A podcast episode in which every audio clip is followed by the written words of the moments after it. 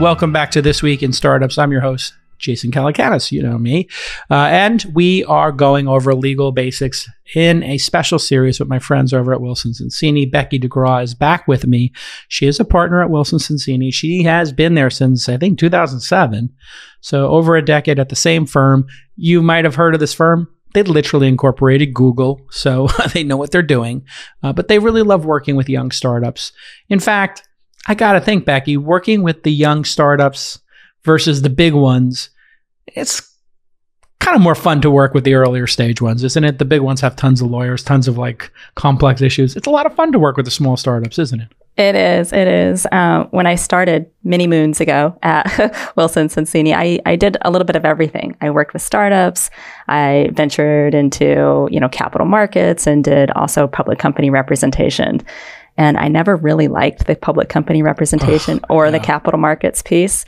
So now I like solely focus on private companies, early to late stage, all, all across the, the private company lifecycle. But I'm on that side. I love working with entrepreneurs and growing with them.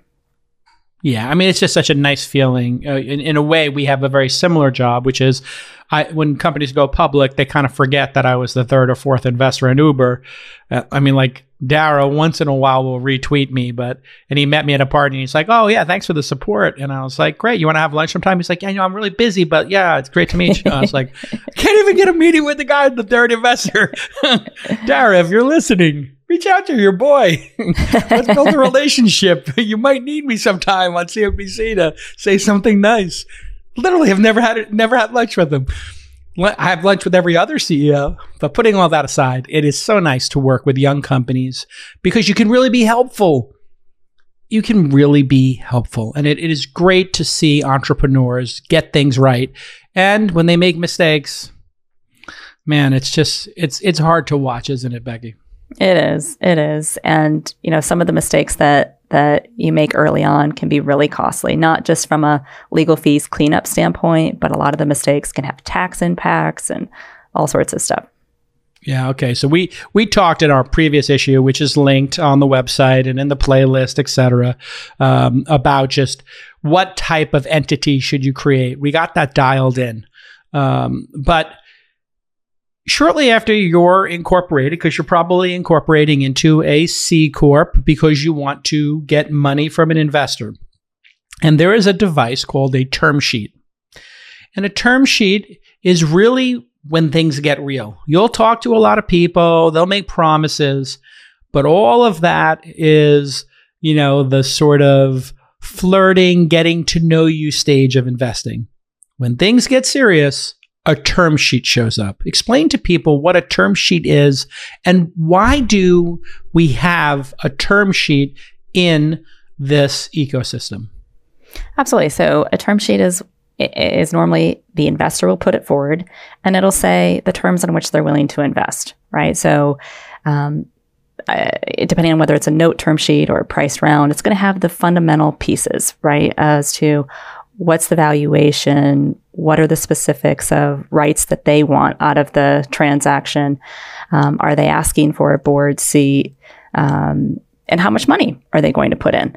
And the reason that you want to start with that term sheet is usually it's a very simple, maybe one page, maybe a couple of pages long, but that's where you're going to be able to really focus on are we at the same place? Do we have an agreement? And make sure you get that settled before you bring in the lawyers on both sides and start putting all the documents together. Because if you don't have a meeting of the minds at the term sheet stage and you start paying more money to actually put the documents in place, it's going to cost you a whole lot more. So take advantage of the term sheet and say, all right, these, these are the terms I agree with. Let's move forward. Got it. And they're pretty standardized at this point. And they're, from my perspective as an investor, Sometimes I originate a term sheet. If I'm originating a term sheet, that means I have the highest level of commitment to the company, the highest intent, 10 of 10 that I want to invest. Because preparing a term sheet has a legal cost associated with it for the investor. It also has a reputation cost associated with it um, and a time cost.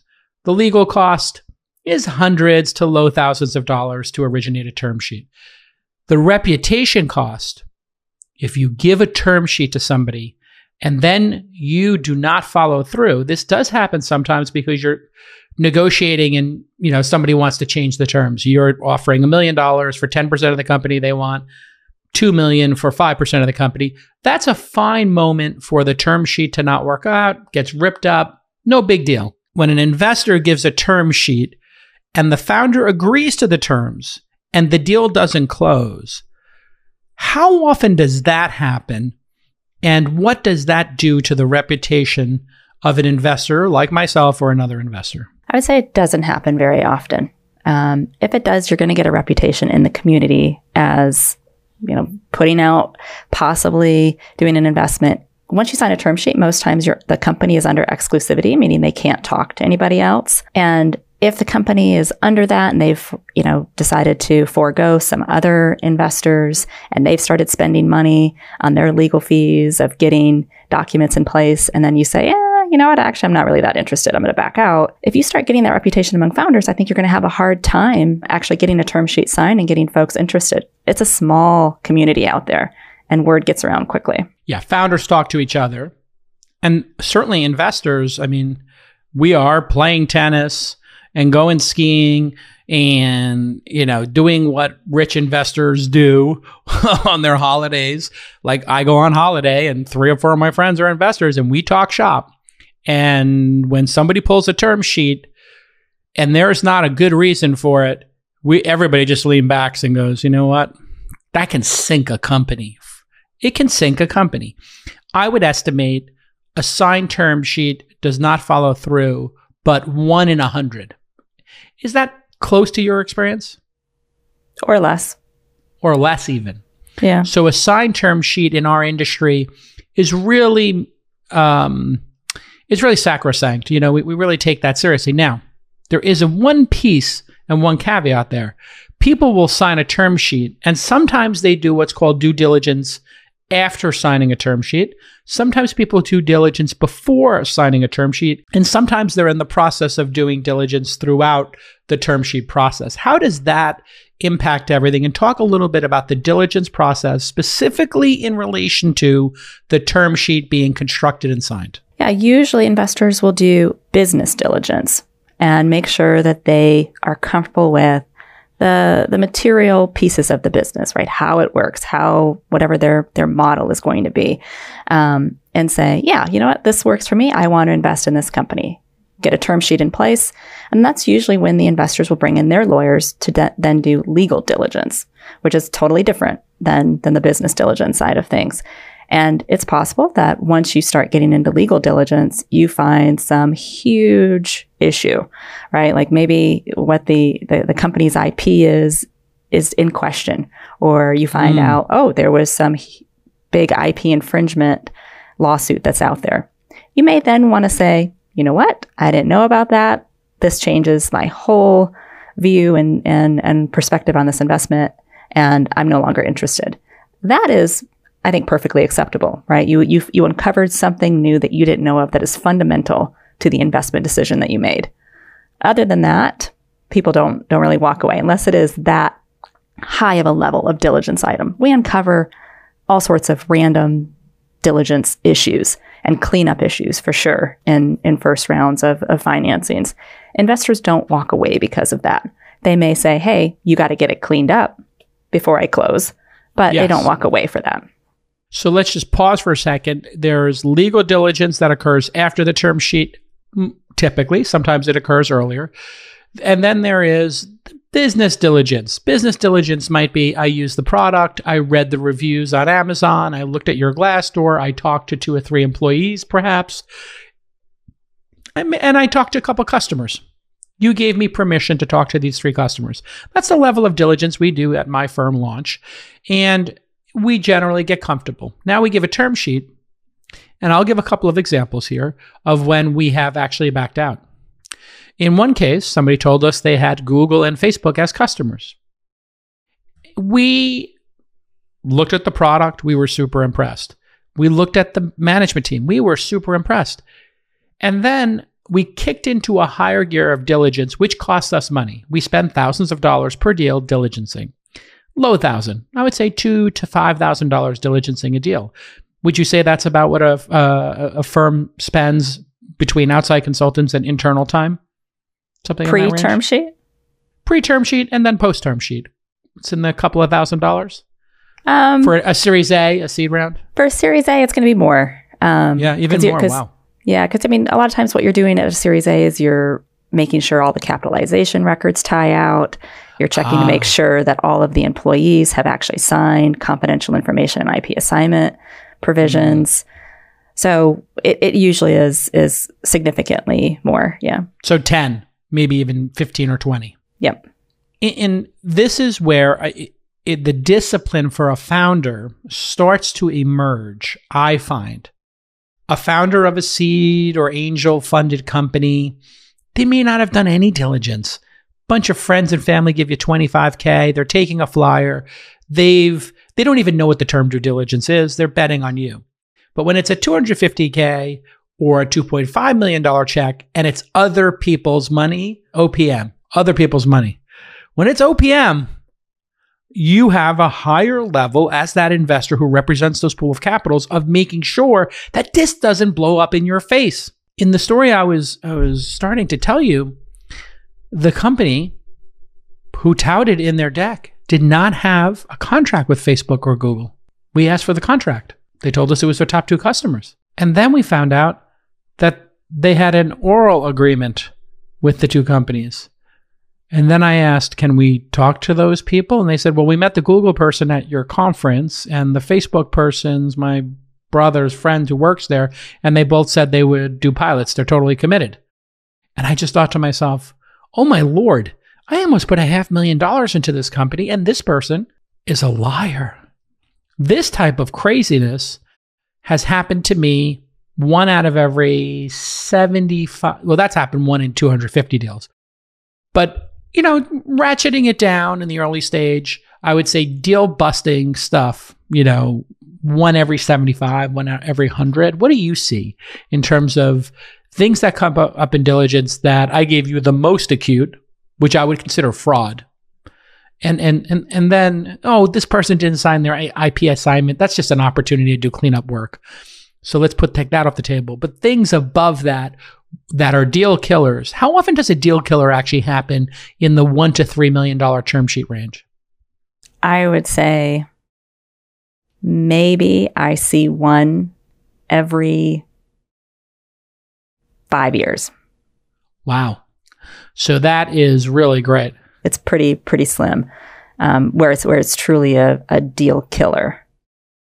Without talking about a specific instance, give us a composite give us a zone of where people really screw up. I'm, and when I'm talking about this, I mean the founders making some promise that then comes out later. Is it finance? Is it lawsuits? Is it a harassment claim? Is it a person had previously done fraud in their last company? Wh- where do you see the deal breakers come up? Um, I think I, I, I think it is going to be in close to the fraud range, right? Um, the only other the only other instance that I can think of, um, is, and, and I will say, setting COVID aside, when COVID hit in in March, there was a few deals that were in process where they got put on pause, and then investors ended up not investing. Um, that aside, um, uh, I would say it is something like there is a huge lawsuit that's out there. And I always tell the companies that I represent if you have a huge lawsuit that's out there and you have a good defense behind it, you need to tell investors that pre term sheet. It. Talk to them about it up front. You know, and if you're using a law firm to to fight that, let them talk to a law firm. But if you don't mention it and you get further and further down in diligence, it looks like you're hiding it. And if that's if it looks like you're hiding it, people are going to think that you're a fraud. When we're looking at a term sheet, what are the things that truly matter and are worth fighting for for a founder? And what are the things in your mind that likely are not going to impact the outcome? Yeah. So I, th- I think kind of two broad categories. You have the economic side of things, and then you have the control side of things. So everybody wants to look at the the top line, like, oh, what's my pre-money valuation? That's so important. I'm going to pick the one that has the largest pre-money valuation. one, you need to unpack that number because not all pre money valuations are equal. um, you really got to understand is the investor asking for an option pool increase? If so, that actually is going to reduce your pre money valuation because they're telling you to do it on a pre money basis, which gets counted to basically reduce the price per share that the investors are paying. If you have outstanding convertible notes or safes, those are usually done on a pre money basis, and they're usually a dollar for dollar plus whatever discount they have, reduction to your pre money valuation. So you really want to understand the math and really compare apples to apples. Not all term sheets do that. Some are pre money, some are post money. Really understand what's included. And I would say the best way to do that is actually put together a pro forma cap table. Like thinking about it in your head, maybe all good and well, but seeing the real math, how it works out on paper, seeing your personal ownership percentage go from, you know, 70% to 40 to 35 or whatever it's going to be, really understand that. So so unpack the numbers, I would say. Understand the math. Take the time to do that. This pro forma cap table is something that founders historically have never done. And my realization is, uh, after now being an investor for 10 years and before that a journalist entrepreneur, is that it is super complex at times. It's time consuming. And I also think there's this little bit of like fear I'm going to kick it down the road and not actually address it. But today we have tools. A friend of mine, Eric Ries, uh, who wrote the book The Lean Startup, created something called captable.io. It's a free cap table piece of software. You can just go in there and throw your cap table into it.